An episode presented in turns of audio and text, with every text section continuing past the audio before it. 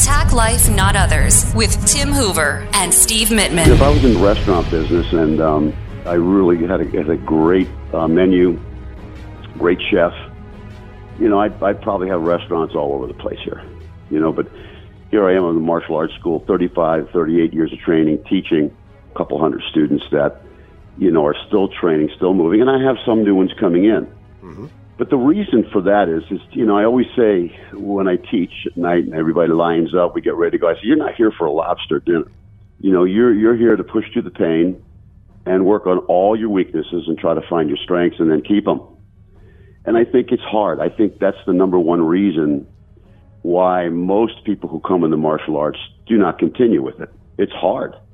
You know, everybody out there today is, you know, throwing trophies out, reasons to continue to do this and do that. And yes, you know, I get a lot of these schools that, that have a, a program, initiative to sign back up for so many months or a year or whatever. Uh, we don't do that. You know, we're there day to day. Somebody doesn't like the program after 30 days, they can leave. And I always wanted that to be out front because I don't want to keep any student in my in my school that doesn't want to be there. It's negative. You got to have the positive thoughts, like you said. You got to think positive, think of goals that you want to achieve, and advance forward. You know, when you when you look at the numbers of students that I, I taught, you know, that did receive their black belt, from the number of students that signed up, the ratio, the percentage is small. And the reason for that is, you know, the martial arts, two words, hard work. Mm-hmm. It's hard work. And when you when you were training, Steve, you were young. You started. How old were you? Twelve. All right, you're twelve, and a lot of guys who are, are listening to this program can relate. 12, 11, 10, 9, 15, 20, 70, doesn't matter what age you come, you're facing your fears, right? Mm-hmm. Okay, what was the number one thing you can remember that you were scared of when you entered the dojo? You looked around, you saw the people in bare feet, you saw me standing up there with long hair, young guy, jumping up and down, you know, screaming cadences and all this. What did you what were you scared of? What was your number one fear? Oh gosh, number one, that's hard. I mean, it was it was a combination well, of give things. me 5. The intensity it was intimidating. You you were afraid of getting hurt. You were afraid of getting winded and dropping over, not hanging, not being able to make it through class. Um, you know, with just all the cardio, with the calisthenics, uh, afraid yeah, of, of, of fighting right. people better than what, you. Sure. What kept you there? You you grew up in that in that school, Steve. You grew up in that school, and and guess what? Some of your best friends that you sure. met there are still with you today, oh, right? Oh yeah, yeah. So what what kept you there? What pushed you through the change? You you obviously were there because you needed it. I mean, you know, you were there because you knew inside that you wanted something that the school had. What did we have in that school? What did all the students that were standing in front of you keying and yelling and kicking and punching. What did they have that you wanted? What was your desire? Well, there was there was growth and it was visible, it was tangible, you could feel it, it felt good, you could see that you were making progress. Uh, you know, physically, mentally, spiritually, all the things we talk about all the time on this podcast. And when you start what making kept, gains, what kept you there? Well, well, the gains, and you get addicted to it in a good way. It's a good addiction, and you almost can't live without it at that point.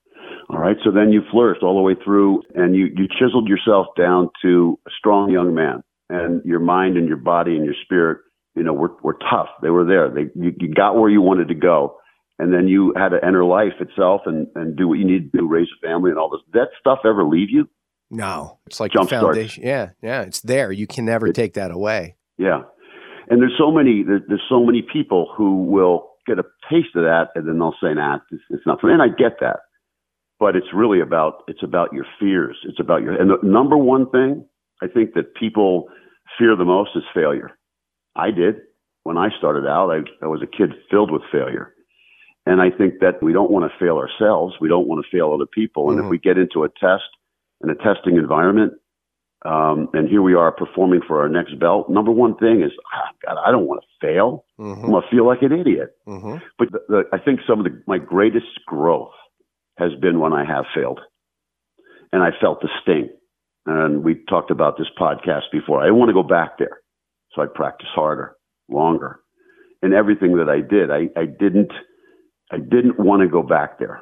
And I and I think that's one of the things that you learn is you learn through your mistakes that you make, whether you're a teacher or whether you're a student. If you brush them off and ignore them and say, ah, that didn't mean anything, I'll, you know, I'll, I'll ace the next couple belts. That's not going to work. You, you got to have failure before you succeed. You got to sometimes you got to taste the sour before you can enjoy the sweet. Yeah. And I think, really, be honest with you, that's the best lobster dinner I can serve anybody. Yeah. Is once they get that, once they feel that, once they see that, that they can make their own growth and that this thing that they achieved within themselves, they can fire up anytime, any day. And I think that's what happened to you. And there is failure involved. There is pain. There is suffering. But as Tony Robbins, and we all know Tony Robbins, of course, one of his biggest things is saying we got to learn how to use that pain and that failure and pleasure instead of having pain and pleasure use you. If you do that, then you're in control if you don't, life controls you because there will always be failure, there will always be suffering and pain. Again, the dojo is a microcosm of all that pleasure and all that pain. You're going to have both at times. Yeah, and it's it's reciprocal. I mean, the students and the teacher. The teacher's not alone in that. He's learning. I, I learned throughout teaching my whole life as to how to be a better adult, better husband to my wife, better father to my children. Um, you learn through that trial and error, and there are mistakes that are made. You will make mistakes. As a teacher, as a student, you will fail. There's nothing wrong with saying at times, too, if that failure is on my end and it's a couple words that came out the wrong way, there's nothing wrong with saying, I apologize. I'll get it right next time. I mean, life's not perfect. And I think we are living in a society where we look around and see what we think we see perfection all around us. Everybody's judging us, all these things, all these places, all these people. But yet the world is in the most disastrous state it's ever been in. And we have to face the imperfections, not just in this world, but we have to face the imperfections within ourselves, find the truth, fix it, and move on. Thank you for listening to Attack Life, Not Others. Subscribe to our podcast. And for more on our way of life through the martial arts, go to hooverkarate.com. This has been a Steve Mittman social media creation. Steve Mittman, socialmedia.com.